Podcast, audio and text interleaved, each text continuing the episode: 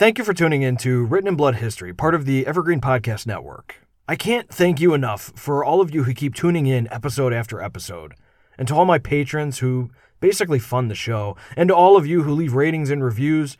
From the bottom of my heart, I thank you. You all give me a platform to continue this hobby that I absolutely love doing. I don't know exactly how or why a biographical subject makes it on my list. I definitely say no to way more than those I say yes to. It's not exactly a science or a calculation. It's definitely not through any prior knowledge of these people. I learn who these people are when I research them in real time. And so, as to why I pick a subject, the best thing I can call it is an instinct. One thing I promise to myself and all of you is that there's no agenda here. We are simply learning about real people and all of their faults. What is it about mankind's relationship to religion? It clouds everything, it shades everything, it illuminates everything. With this being a biographical history podcast, I find if you can understand a subject's faith, you can understand the subject. And without this missing piece to the puzzle of a life story, you might learn a few names and dates but you will learn nothing of that person. For our subject today, understanding his faith on face value seems quite simple, and yet, the more you understand him, the more complex the relationship with religion gets. The story of this man's life is very much the clash of Christianity and paganism, and woe to our subject for being caught on the edge of both. For his complexity and his personal tragedies, his demons and his virtues, his attempt to be one of the greatest agents for change, and yet, in the end, changing nothing. This subject is truly one of my favorite people in all of history. And so, without any more delay, you will now learn about who Julian the Apostate really was in The Last Pagan.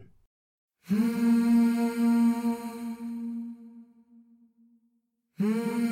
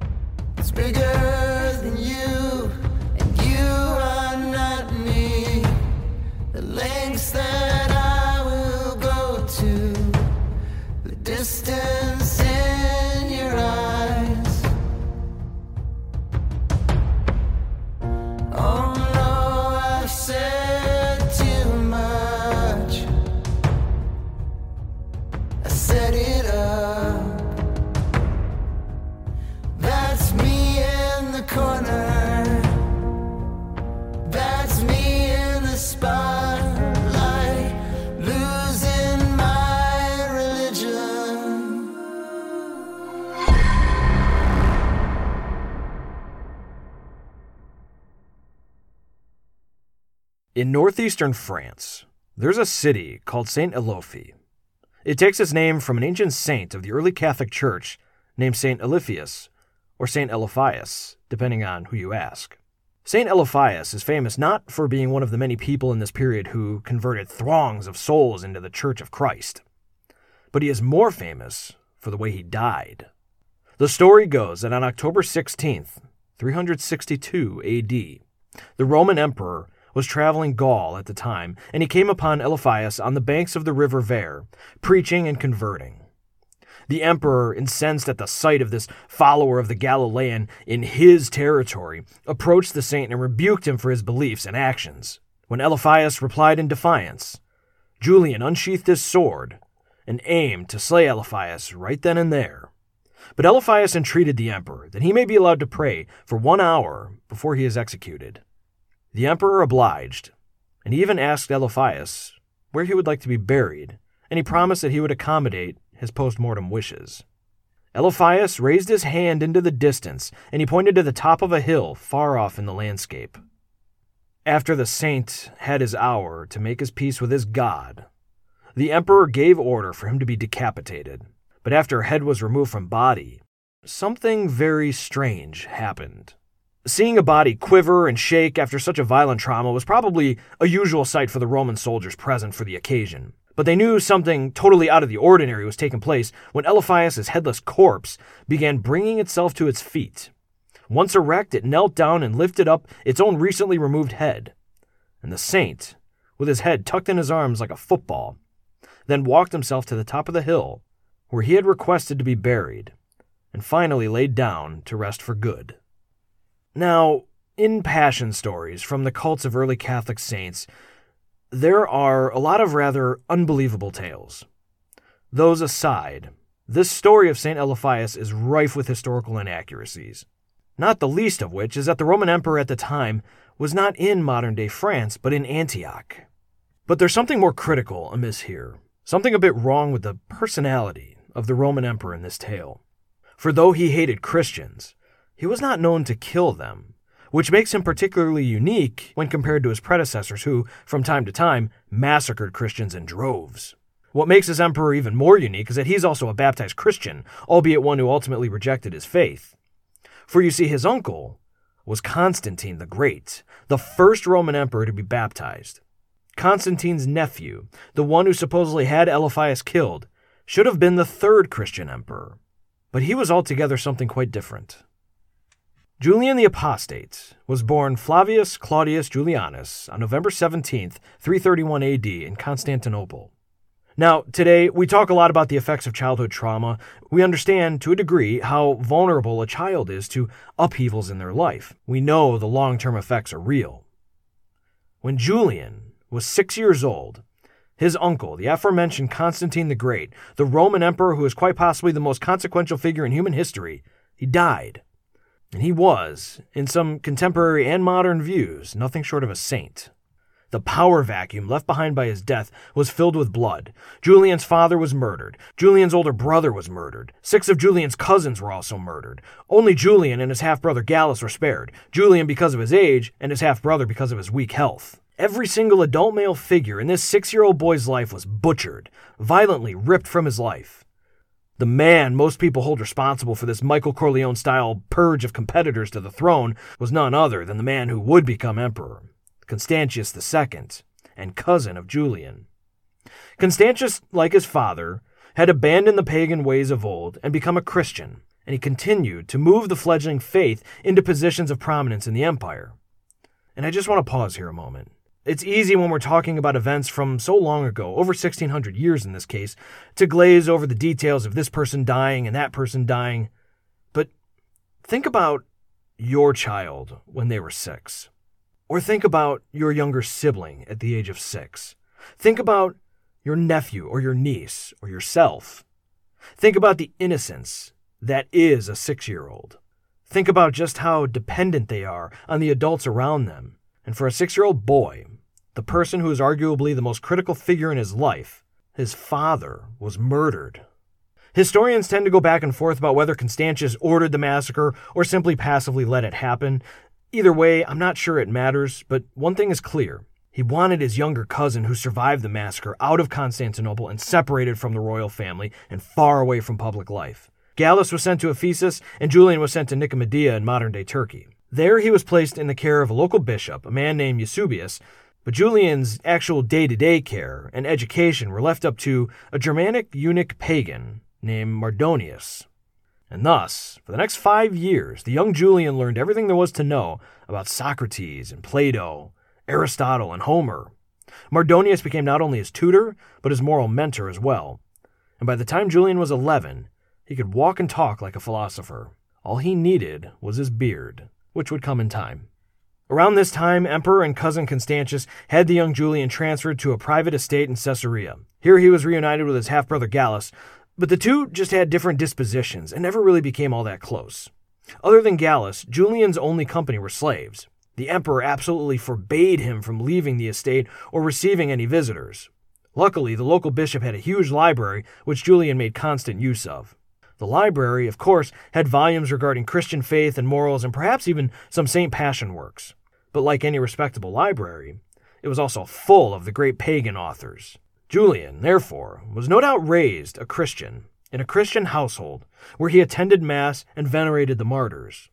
But he was likewise supplying himself with an alternate education in a more nostalgic faith the faith of his fathers, you might say. To put a finer point on it, in Julian's own writings, he says that by the time he was 20 years old, he had fully abandoned Christianity and adopted the faith of the pagans.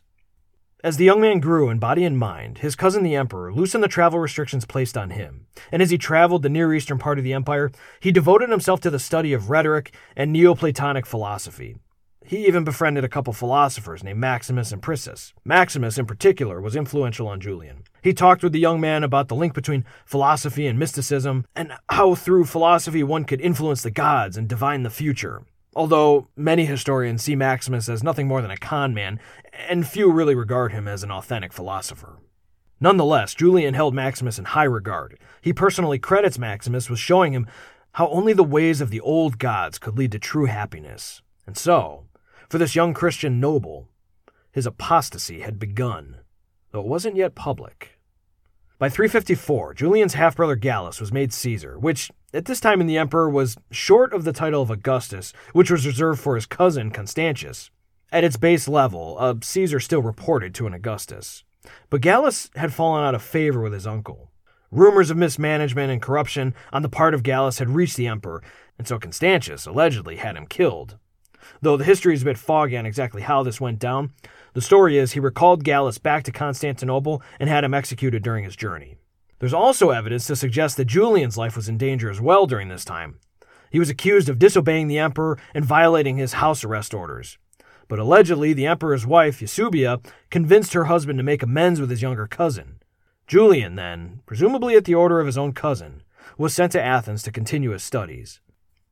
One of the problems with killing your whole extended family is you have few people to rely on when times get tough.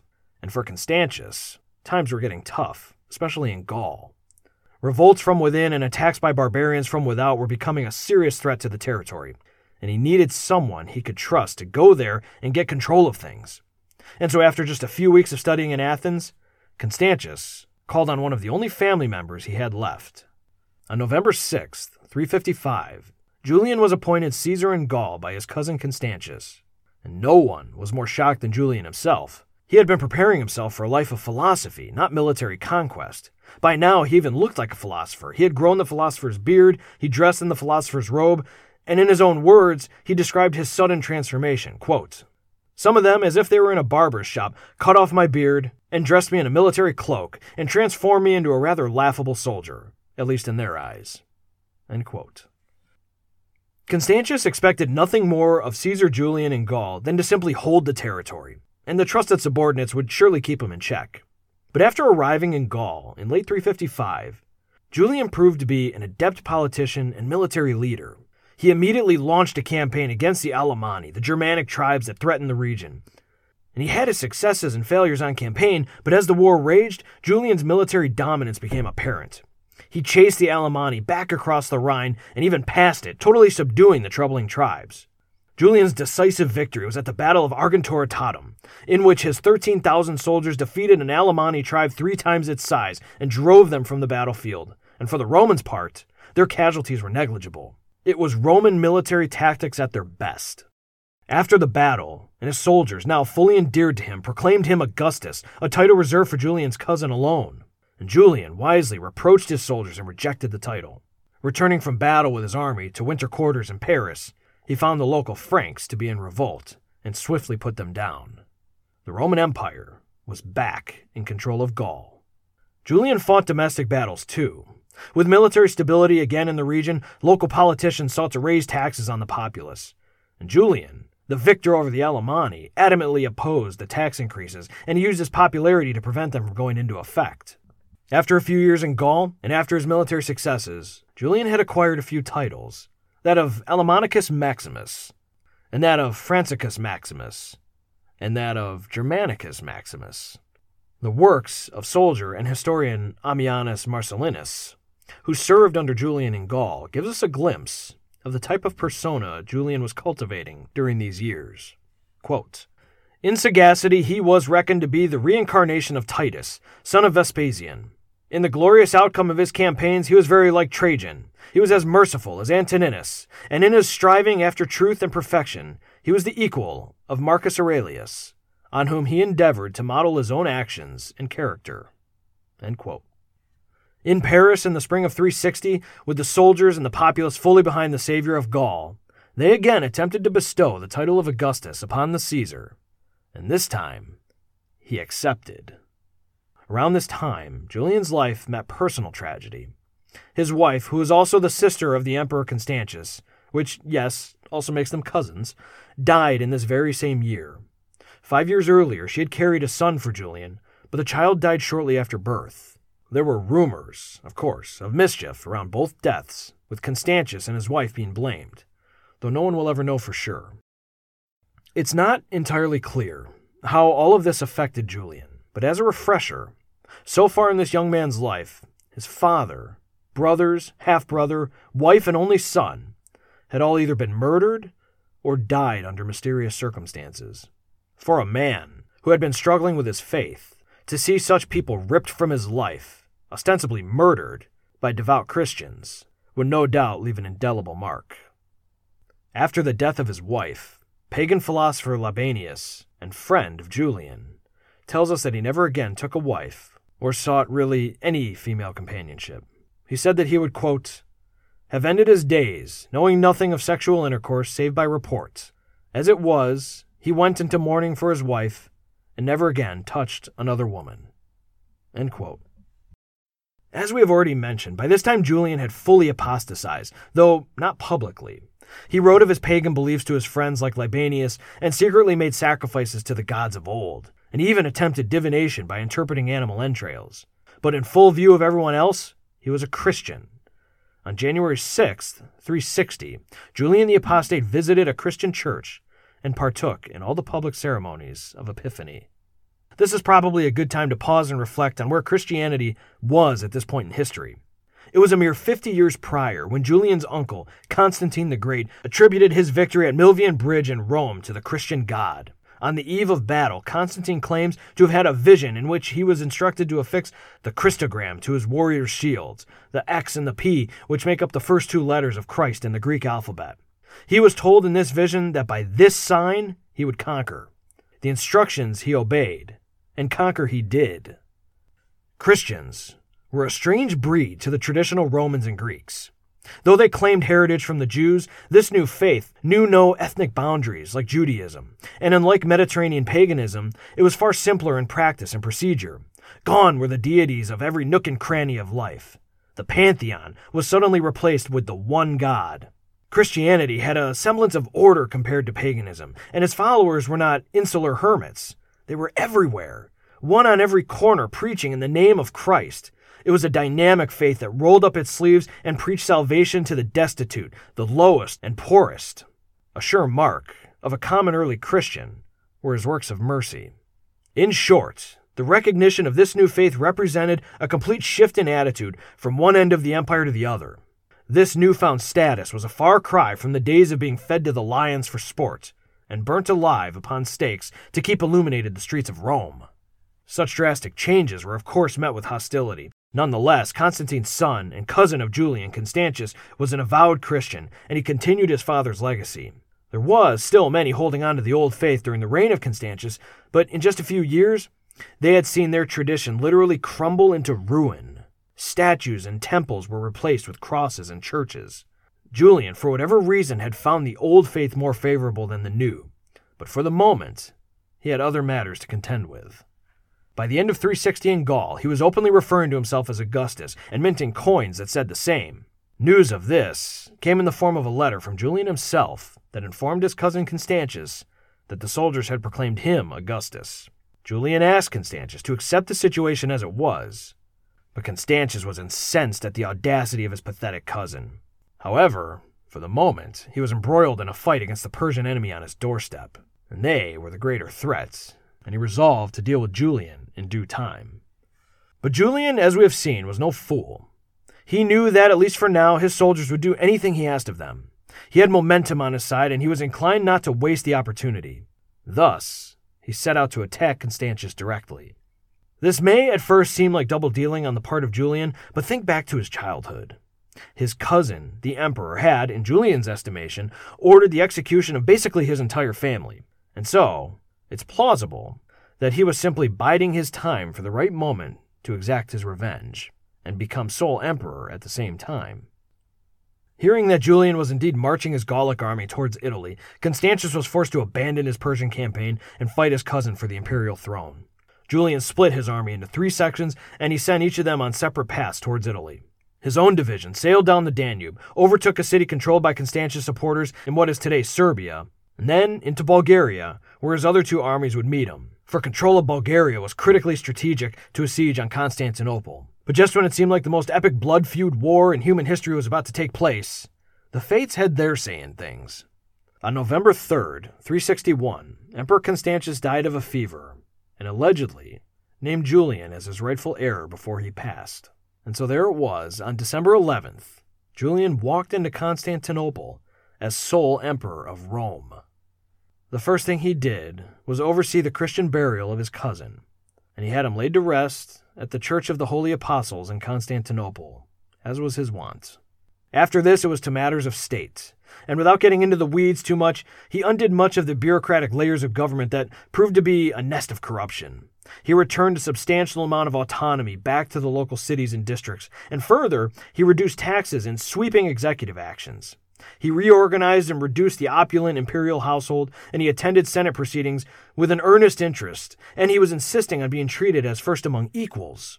He presided over juridic disputes, met with foreign delegates, and invested in the defense and beautification of the new Rome, Constantinople. At night, Julian spent long dark hours penning letters to his friends and writing various essays, especially on his theories of paganism.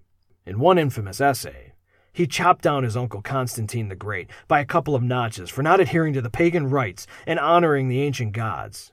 He also, and this is critical to understanding Julian, sharply criticized his uncle for being a kind of father who would raise sons that massacre their own extended families in the name of power. He calls him a seducer, a murderer, a sacrilege, and it's a damning charge against a man venerated as a saint by the Eastern churches. Author Hans Carel Teitler says of Julian that after becoming emperor, he threw caution to the wind. Where once it was unthinkable to criticize the great Constantine, now it was Julian's modus operandum. In his own words, quote, that on my father's side I am descended from the same stock as Constantius on his father's side is well known. Our fathers were brothers, sons of the same father, and close kinsmen as we were, how this most human emperor treated us. Six of my cousins, and his, and my father, who was his own uncle, and also another uncle, and both of us on the father's side, and my eldest brother, he put to death without a trial. With matters of state, handled to his satisfaction, it was time for Julian to begin crafting what he saw as the first half of his legacy the reinstitution of Roman paganism. Where Constantine the Great outlawed the burning of sacrificial victims to the gods, Julian once again permitted and encouraged them. Pagan temples and altars, destroyed or fallen into disrepair, were ordered rebuilt anew. Quote, the temples should be opened, and sacrifices brought to their altars, and the worship of the old gods restored. End quote and he led by example. It was said that twice a day, once in the morning and once in the evening, Julian offered sacrifice. Property seized from pagan temples by Constantine and Constantius were returned to their original owners. The privileged status of Christian clerics, tax exemptions, and seats on various municipal councils were all revoked. The clergy were once again regular Roman citizens. And in a move that was incendiary for all Catholics, Julian brought back the exiled bishops and priests of the outlawed heretical Arians on its face, allowing Arians and other heretics back into the fold was proclaimed as a move towards what we would call freedom of religion. But many historians insist that Julian's motives were less benevolent, for he knew that bringing these people back into the empire would only sow discord and violence among those he now dubbed followers of the Galilean. Soon, the Catholics and the Arians were lynching each other's bishops in the streets. Thus begins an era in which we get to several passion cults springing up around the various saints who were said to be martyred by Julian, or at least during Julian's time. The problem is that the surviving manuscripts are dated hundreds of years later and often contain the same historical dilemma that our headless martyr at the beginning of this story had. Julian was, in most cases, nowhere near these people when they died. But also, and I think more critically, he was too smart to begin creating martyrs. He was as learned in the Christian faith as anyone, and he knew that the blood of martyrs were the seeds of faith. With each death, a thousand more Christians would spring up to replace them. Julian's method of beating the Galileans was more cunning than the bloody ways of his predecessors. In his mind, he imagined he could simply legislate them out of existence, much in the same way that had been done to the pagans just a few years ago. So he brought back to his throne the title of Pontifex Maximus of the pagan cults. Though this title had existed before with regards to the pagan traditions, he, in effect, was establishing a new church, a pagan church, one that was to be more systematized than what had existed before. He created a new priesthood with rules prescribing the call to a pious life, the immersion in academics and philosophy, primarily Pythagoras and Plato, Aristotle, and the Stoics. This priesthood, too, of course, would carry out the duty of sacrificing to the gods, but Julian added a novelty to this pagan priesthood, something borrowed from the Christian priesthood. They would devote themselves to the poor, to the caring for the sick and the destitute. As a once practicing Christian, Julian knew firsthand the power of charity. But as I said, the reinstitution of pagan Rome was only half of what he wanted his legacy to be. The other side of his legacy was to be the conqueror of Persia, to be the one who once and for all put an end to the pesky adversary to the east. And so in the spring of 362, Julian left the city of his birth and the seat of his empire and moved his base of operations to Antioch, where he could prepare for an invasion. On his way from Constantinople to Antioch, he stopped at a famous shrine to the Mother of the Gods, where he presented a hymn that he had written for the event. And by July of 362, Julian finally reaches Antioch, where he runs into a military commander named Artemius. Artemius, it is said, had come to serve Julian in his war against the Persians, just as you would expect a loyal career military man to do. But when he finally comes upon his emperor, he finds him on a public platform, questioning two priests. And Artemius himself was a Christian, and he found he could not hold his tongue. Quote, O Emperor, why do you so cruelly torture men who are holy and consecrated to God, and force them to abjure their own faith? You should realize that you too are a man liable to the same suffering, with a share in the same type of physical pains, even if God has made you emperor. If in fact it is from God that you have your empire, and not the devil, the evil prince of darkness, who has sought you out against us, just as once he sought out and claimed Job, and in claiming you, in his wickedness, so as to winnow the wheat of Christ, and sow a crop of weeds. But his efforts are in vain. Julian was totally astounded and caught off guard by Artemius, one of his own generals no less, who dared contradict him. Quote, who is this scoundrel, and where does he come from that has spewed forth such a torrent of oratory before me on my platform? Now, this interaction is most definitely an invention. The author goes on to have Julian accuse Artemius of being responsible for the death of his brother Gallus, which we already know that Julian already knew that this was simply not the case. But again, these are manuscripts from hundreds of years later. Artemius may well have mouthed off to a pagan superior and was probably killed as a result, as he is traditionally proclaimed as a martyr, but it being at the direction of Julian is highly debatable. Julian was in fact recorded many times to personally admonish those under him who inflicted harm upon the Galileans. There were even some Christians who held him up in high esteem, especially those once deemed heretics. Those who had once had their churches destroyed, Julian allowed them to rebuild, and they never forgot him for it. One breakaway group allowed back into the empire called the Donatists endeavored to destroy a rival Catholic congregation. Upon finding the door locked, they broke a hole in the roof and threw tiles down upon those seeking refuge inside. Two were killed, and many more were injured. These Donatists, angry that they had been exiled by the Catholics, came back with a vengeance. They cast the sacred bread and wine into the streets. They poured out liturgical ointments on the floor. They beat to a pulp the men of the congregation. They raped the nuns. They cut open the bellies of the pregnant. They pummeled the children to death. By the order of Julian, the Roman authorities were not to intervene all over the empire. Because of Julian's design to allow all forms of Christianity to have a voice in the public square, Christians were killing Christians.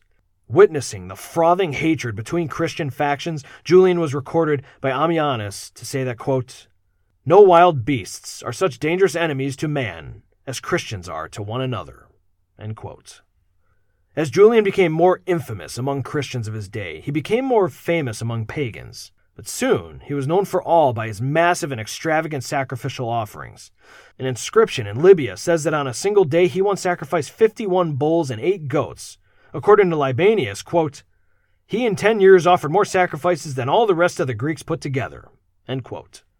His extravagant sacrifices did result in something of a PR faux pas. He acquired the label of sacrifice mad, and a bull burner, and a seller of meat. Even the pagans saw the slaughters as superfluous. Nonetheless, the act of sacrificing became a central point of contention for Julian.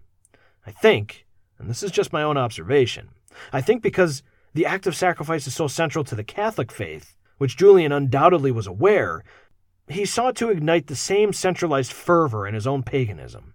Something like a single act that could be a rallying point for the pagans. And everywhere he went, he was sure to make a public display of sacrifice to the pagan pantheon, and he castigated those who refused to follow him. But, and this is a critical point, he never went so far as to punish those Galileans who didn't sacrifice. Early Christian historian Sozomen says, quote, Although Julian was anxious to advance paganism by every means, yet he deemed it the height of imprudence to employ force or vengeance against those who refused to sacrifice. Yet Julian wasn't above trying to coax or trick his contemporaries into sacrificial offerings.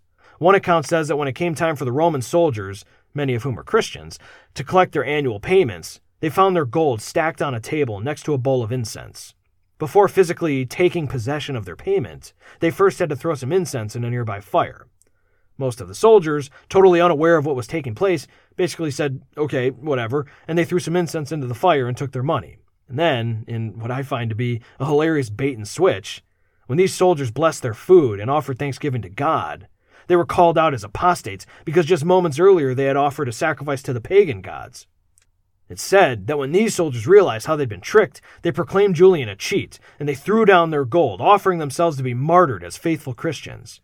This, again, if true, was not the response Julian wanted. He was not going to give the Catholic Church more martyrs. In preparation for his Persian campaign, before leaving Constantinople, Julian came upon Bishop Maris of Chalcedon. Bishop Maris was blind, but when he realized he was in the presence of the Emperor of Rome, he let loose a torrent of insults. The old blind bishop called him impious, an apostate, an atheist. And Julian just laughed and reminded the old man that the God of the Galileans would never cure him of his blindness. In response, Maris began praising the Lord for taking away his sight so that he would never have to look upon Julian's impious face. Julian apparently had no rebuttal for such an insult and simply walked away in silence. Now, any other emperor of Rome might have had the bishop executed where he stood, but not Julian, for reasons already discussed, he had other ways of dealing with the Galileans.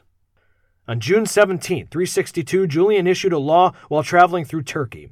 According to the Theodosian Code, it prevented Christians from being employed as teachers throughout the entire empire. In Julian's own writings on the law, he justified it as preserving the teachings of Homer and Herodotus, since they could only be properly interpreted and taught by the pagans. He mused that Christians should stick to the churches and keep to the teachings of Matthew and Luke. Taking control of academia is an age old tactic for transforming an up and coming generation. First, win over the teachers. Christians obviously were furious over the law, and even some pagans joined in declaring it unjust. Others saw Julian's legal maneuver as brilliant. Julian himself, no doubt, saw it the same way when he closed his thoughts on the new law by saying, quote, One ought to teach the silly Christian rather than punish him. End quote. The maddening effect this law had upon the Christian communities inspired more Passio tales of yet more martyrs that there just simply is no historical evidence for. Horrific deeds sprung up all over that were supposed to have been committed by Julian himself. And this period of pseudo fictional martyrdoms came in time to be referred to as Julianization. But if the Christian accounts of torture and martyrdom were exaggerated or fabricated, their claims of desecration of their churches were not all over the empire, with newfound spirit and gall, pagan worshippers entered Christian churches where they ripped down the crucifixes and replaced them with the temple gods. Flutes and tambourines replaced the chanting and prayers, and animal sacrifices replaced the body and blood. On October 22nd, 362 in modern day Turkey, a temple with a huge statue of Zeus caught fire, destroying everything. No one knows how the fire was started, but everyone had their favorite culprits. St. John Chrysostom thought that it was a bolt of lightning from God, which actually has some witness testimony backing it up. Ammianus said it was probably started by a careless philosopher who forgot to put out his candles. Julian was convinced that it was started by the Christians, and as a punishment for their crimes against Zeus, he closed the great church in Antioch, which was built by his own uncle, Constantine the Great. Julian's stay in Antioch was recorded to be unpleasant. The great population of Christians had had enough of his plotting against them, and the pagan community had grown weary of his massive, reoccurring animal sacrifices. He was openly mocked for being a philosopher and a bookworm instead of an emperor, and everyone made fun of his beard. It was just out of place for the day's fashions. His huge army that was intended to fight the Persians were all guests in the city and consuming its resources, filling its homes, emptying its watering holes. This pagan imperial entourage was altogether unwanted. In turn, on March 5th, Julian left Antioch for his campaign against the Persians with nothing but contempt for the citizens of Antioch. He, in fact, went so far as to write an entire essay on everything that's wrong with them. On the war march, Julian ran into yet more hostility from his own troops. Many of them carried the Christogram, that same image on their standards that Constantine was told to use in his dream, that he might conquer his enemies.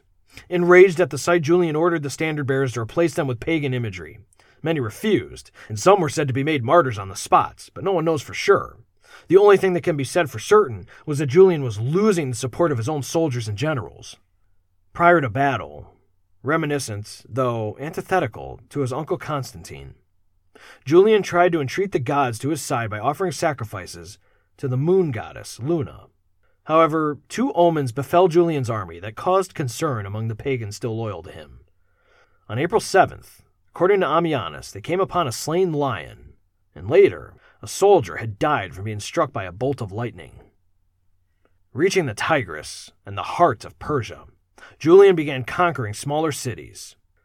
But at the Battle of Samarra, near modern day Baghdad, Julian's army came under attack, and supposedly, in haste, Julian grabbed his sword but failed to don any mail. With his army taken by surprise, Julian allegedly threw himself into the melee, where he received a wound that punctured his intestines and his liver. And he lived, hemorrhaging, for three days. On the third day, his body finally failed him. Immediately, murmurs of an assassination plot by Christian contemporaries rose up from inside his own army. And it's not that far fetched to think that a Roman emperor who made so many enemies would be assassinated. And let's face it, Roman emperors have a long and noble tradition of being assassinated. But those closest to him maintain that he received his fatal wounds in battle. And so here passes the life of Julian the Apostate. Just before leaving Persia, Julian supposedly made inroads into the Jewish communities of his empire. He asked them why they do not resume their sacrifices to the God of the Old Testament. And they reminded him that they were not permitted to offer sacrifice until they rebuilt their temple. Julian, of course, without missing a beat, offered to rebuild the temple for them. And in doing so, he would not only counteract the words of Christ from the New Testament, but he would also reinforce another religion that was at odds with the Galileans.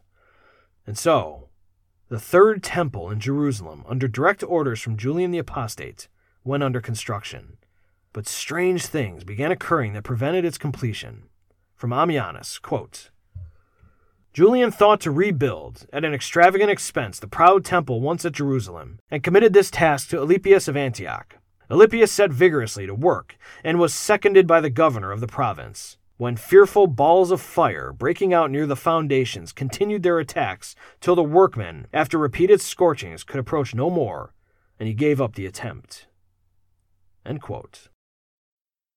No one knows if the fires were deliberately set or not, but in the end, the fires were so persistent that construction was halted and abandoned altogether. The temple story is fascinating in that it sums up much of what Julian was as an emperor. In his short reign, less than two years, he sought to reestablish a religion of old, to replace the one that had supplanted the faith of his fathers. And though he technically had the means and the power to do so, he was beset with problem after problem. And in the end, the temple was never built, and paganism forever died out of the empire. Julian's immediate successor, Jovian, who was a member of the imperial guard, used his first act as emperor to sign a peace treaty with the Persians and get the hell back to Rome before their army was completely destroyed. Jovian then officially recognized the validity of the Nicene Creed, the same creed adopted by Constantine the Great, and further, he made pagan magic and divination again illegal. Julian's legacy is one of notable nothingness. He isn't remembered for his philosophy. He didn't conquer Persia. He didn't revert Roman society back to the pagan pantheon. And he didn't marginalize Christianity. He didn't rebuild the temple. Any progress he made in the Roman bureaucracy was simply reversed by his immediate successors. Ironically, One of his lasting legacies is that of a persecutor of Christians, a killer, a torturer, and a martyr maker, a legacy which he desperately tried to avoid, and one which is almost assuredly untrue. The tragedy that was the life of Julian the Apostate began with the death of the man who, in one fell swoop, converted the Roman Empire from paganism to Christianity. And then, at the age of six, he saw the systematic massacre of his entire family, followed then by the death of his own child and wife. His apostasy, the loss of his religion, is perhaps a result of his circumstance. He recognized it himself in his 20s, but the seeds were sown far earlier. As Julian lay in bed dying, his friends tell of him attempting to die a philosopher's death, reminiscent of Socrates, where one discourses on the meaning of life and the immortality of the soul as they slowly lose consciousness. But there is another account, one that is probably apocryphal, and it says that in the last moments of the apostate's life, as he released his dying breath, he uttered the words, You have won, Galilean. Consider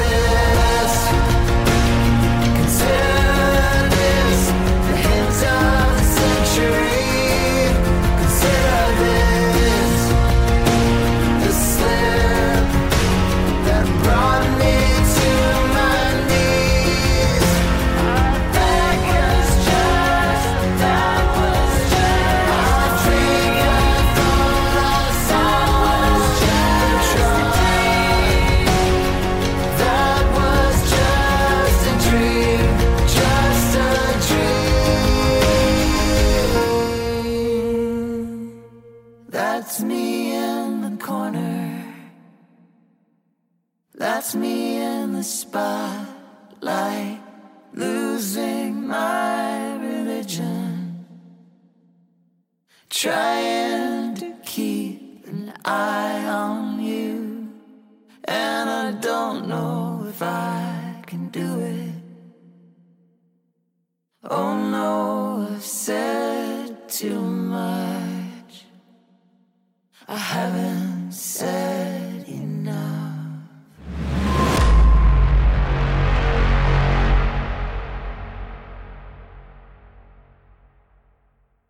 The song Losing My Religion by REM is one of my favorite songs of all time, and that really awesome cover is done by a band called The Rescues. If you go on YouTube and you Google The Rescues, you'll see all their stuff. They're absolutely incredible, and I owe them a huge thank you for permission to use this song. So go check them out, and I'll link to all of their stuff on the show notes of this episode. I also need to give a shout out, of course, as always, to my kid sister Courtney for the incredible cover art she does with this show. If you are in need of freelance work, you can go to cjdijulius.myportfolio.com. If you want to get a hold of me, you can shoot me an email at stephen.dijulius at gmail.com, or you can go to the show Facebook page. Just go to Facebook and type in Written in Blood History, you'll find me. Or my Twitter handle is at sdijulius. I'd love to hear from you guys, and as always, I love talking history. And if you have a moment, I would certainly appreciate a rating or review wherever you listen. Those rating and reviews, they do something to the algorithm that bump uh, podcasters show to the top of the, the charts. So again, I say this every time. I don't know how it works. All I know is that those ratings and reviews, especially five star reviews, really make a big difference in how we appear on those charts. So I'd appreciate it. And, and don't only review my podcast, whatever podcast you listen to, give them a rating or review. We all appreciate it. If you would like to become a patron of the show and help offset the cost of research material and production costs, you can go to patreon.com slash written in blood. There you can sign up for whatever size donation works for you. Any amount is absolutely appreciated. It's the lifeblood behind the show. I hope you guys enjoyed this episode about Julian the Apostate. I think his life is absolutely fascinating. And as always, I'll be back in two weeks with an almost episode. We'll see you guys later. The Korean War has sadly been known as the Forgotten War, but half a century earlier, the United States was locked in a bloody conflict in Asia that's been all but erased from the history books. Hi, I'm Alex Hasty, the host of Ohio versus the World, an American history podcast on the Evergreen Podcast Network. In our newest episode, we speak to experts about the Philippine American War, America's first Asian counterinsurgency conflict. The heroes, the villains. We'll discuss President McKinley, Admiral Dewey, the vicious brutality of the fighting, and the scandals and war crimes that nearly sunk Theodore Roosevelt's presidency. Check out our show, Ohio versus the World, on the Evergreen Podcast Network for our new episode about America's most forgotten war. Now back to the show.